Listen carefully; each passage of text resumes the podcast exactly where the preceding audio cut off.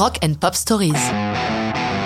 Iron Maiden, Bring Your Daughter to the Slaughter, 1990.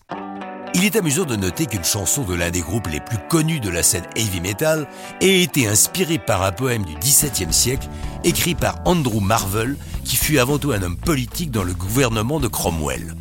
Une fois posé ce rappel de la grande histoire, revenons à la petite histoire, celle de cette chanson, un peu à part dans la carrière d'Iron Maiden. Dans un premier temps, c'est plus un travail solo de Bruce Dickinson, le chanteur, que celui du groupe.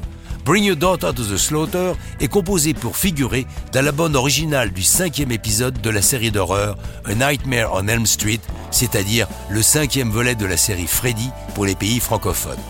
Pour cette chanson, Bruce est accompagné par la guitare de Janik Gers qui intégrera Iron Maiden quelques temps plus tard.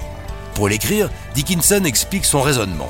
Je cite J'ai essayé de synthétiser ce qu'est vraiment le thème de la série de films Nightmare on Elm Street.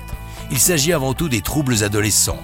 Quand une jeune fille a ses règles pour la première fois et qu'elle saigne pendant la nuit, elle est effrayée à l'idée de dormir. C'est un moment terrifiant pour elle. Et les films Nightmare on Elm Street mettent en scène ces terreurs. Ce sont plutôt des idées perverses, mais c'est ce qui rend ces films si effrayants. La chanson paraît d'abord en single, avec uniquement le nom de Bruce Dickinson sur la pochette.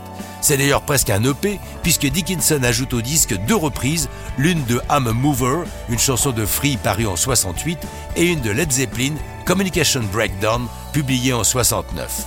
Bring Your Daughter to the Slaughter est ensuite enregistrée par le groupe au complet pour être incluse sur leur nouvel album. Bring Your Daughter to the Slaughter sort le 24 décembre. Pour eux, c'est un vrai cadeau de Noël puisque la chanson va devenir le plus gros succès single d'Iron Maiden. Pour la première fois, ils atteignent la première place des hits britanniques, qu'ils conservent deux semaines consécutives. Cette chanson est un vrai phénomène dans leur carrière, les groupes heavy metal étant avant tout des vendeurs d'albums pour un public spécialisé.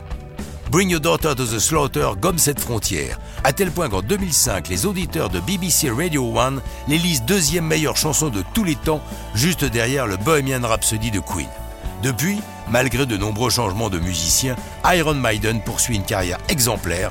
Ils ont vendu en tout plus de 100 millions d'albums, mais ça, c'est une autre histoire de rock'n'roll.